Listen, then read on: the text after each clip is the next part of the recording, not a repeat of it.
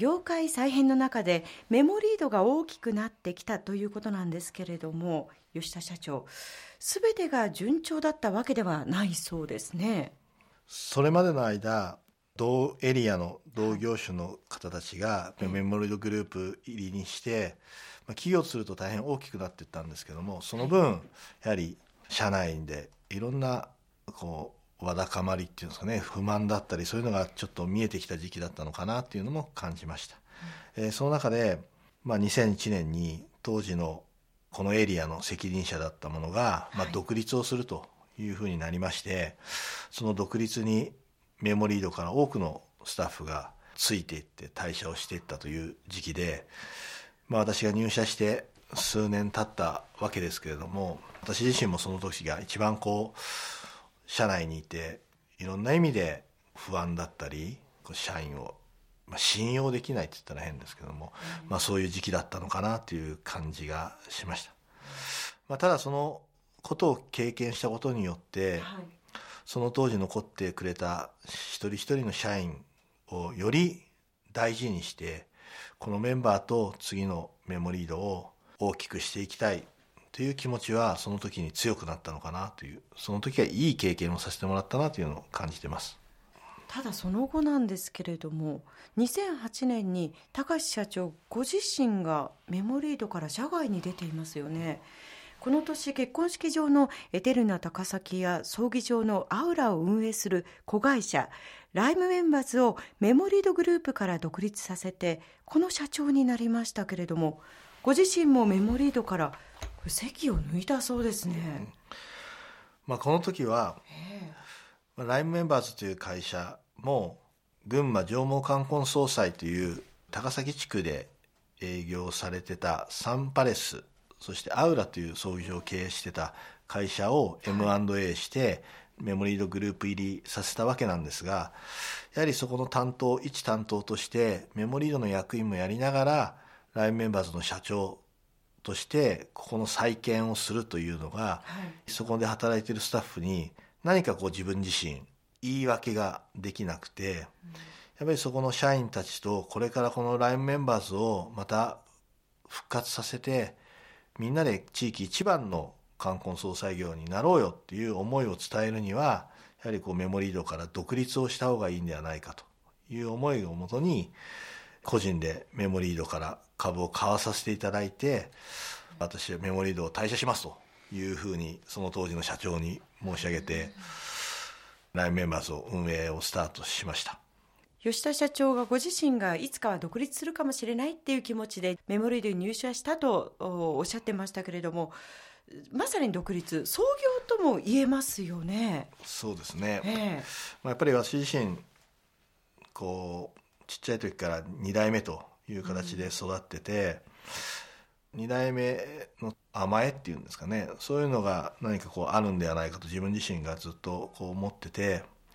っぱり会社を自分自身で一からこう経営をしていきたいという気持ちがものすごく強く昔からあって、まあ、今回このライメンバーズの時がちょうどそのタイミングではないかということで自分自身で独立をさせてくれということでもうメモリードとは一切、まあ、面倒かけないからという気持ちで、まあ、スタートしました。まあ、それから、まあ、ラインメンバーズだけではなくて、はい、東京、三重と自分自身で全くメモリードと関係ない会社を設立していって、まあ今でもその会社をメモリードとは別にですね、ね運営をしながらやっているという状況です。メモリードのライバルになったからこそ見えてきた姿というのもきっと終わりだったでしょうね。まあその当時はラインメンバーズは、メモリードと同じエリアの中で同じ冠婚葬祭業を運営してますので、メモリードが最大のライバルでもありました。で、メモリードの強さっていうのも改めて一歩外に出てみることで、まあ、ものすごく感じましたし。どういうところが強みでしたか？やっぱりメモリードは誰にも負けない施設がある。うん、そして新入社員からこう育てられたしっかりとしたスタッフがサービスを提供している。で、今までやっぱり歴史もありますので、より多くのお客様を、まあ、施工してますので、はい、そういった安心感もあるというので、やはり我々新残物の会社ではなかなかこう太刀打ちできない強さっていうのがありました。ただ一方で、はい、メモリードの弱さっていうのも外から見ることができてまあ今はその弱みを強みに変えていくという作業業務を行っているところです。その時に見えたメモリードの弱みというのはどんなところでした、はい、より多くの方に利用していただいている関係上一つ一つの施工に対する思い入れというんですかね、はい、それがやはりちょっと希薄になってるのかなと。そしてやはりオリジナル性一件一件オリジナルのお葬儀だったり結婚式というものになかなか対応できずに何か決まった流れの中で、冠婚葬祭を施工しているっていうのをものすごく感じました。えーと、メモリードを飛び出してそして5年後2013年にまたメモリードに復帰されてますよね。そして一昨年メモリードの社長に就任されていますけれどもまた戻ってきた。復帰したというのはこれはどうしてですか？復帰する気は全くなかったんですけど、えーえー、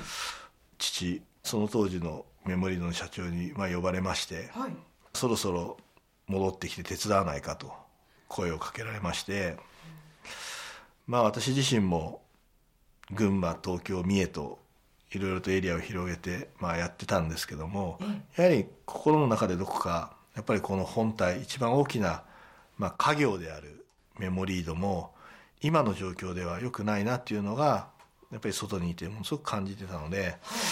その時はまあちょっとお手伝いをする気持ちでですね戻ってきたっていうのが実情ですね。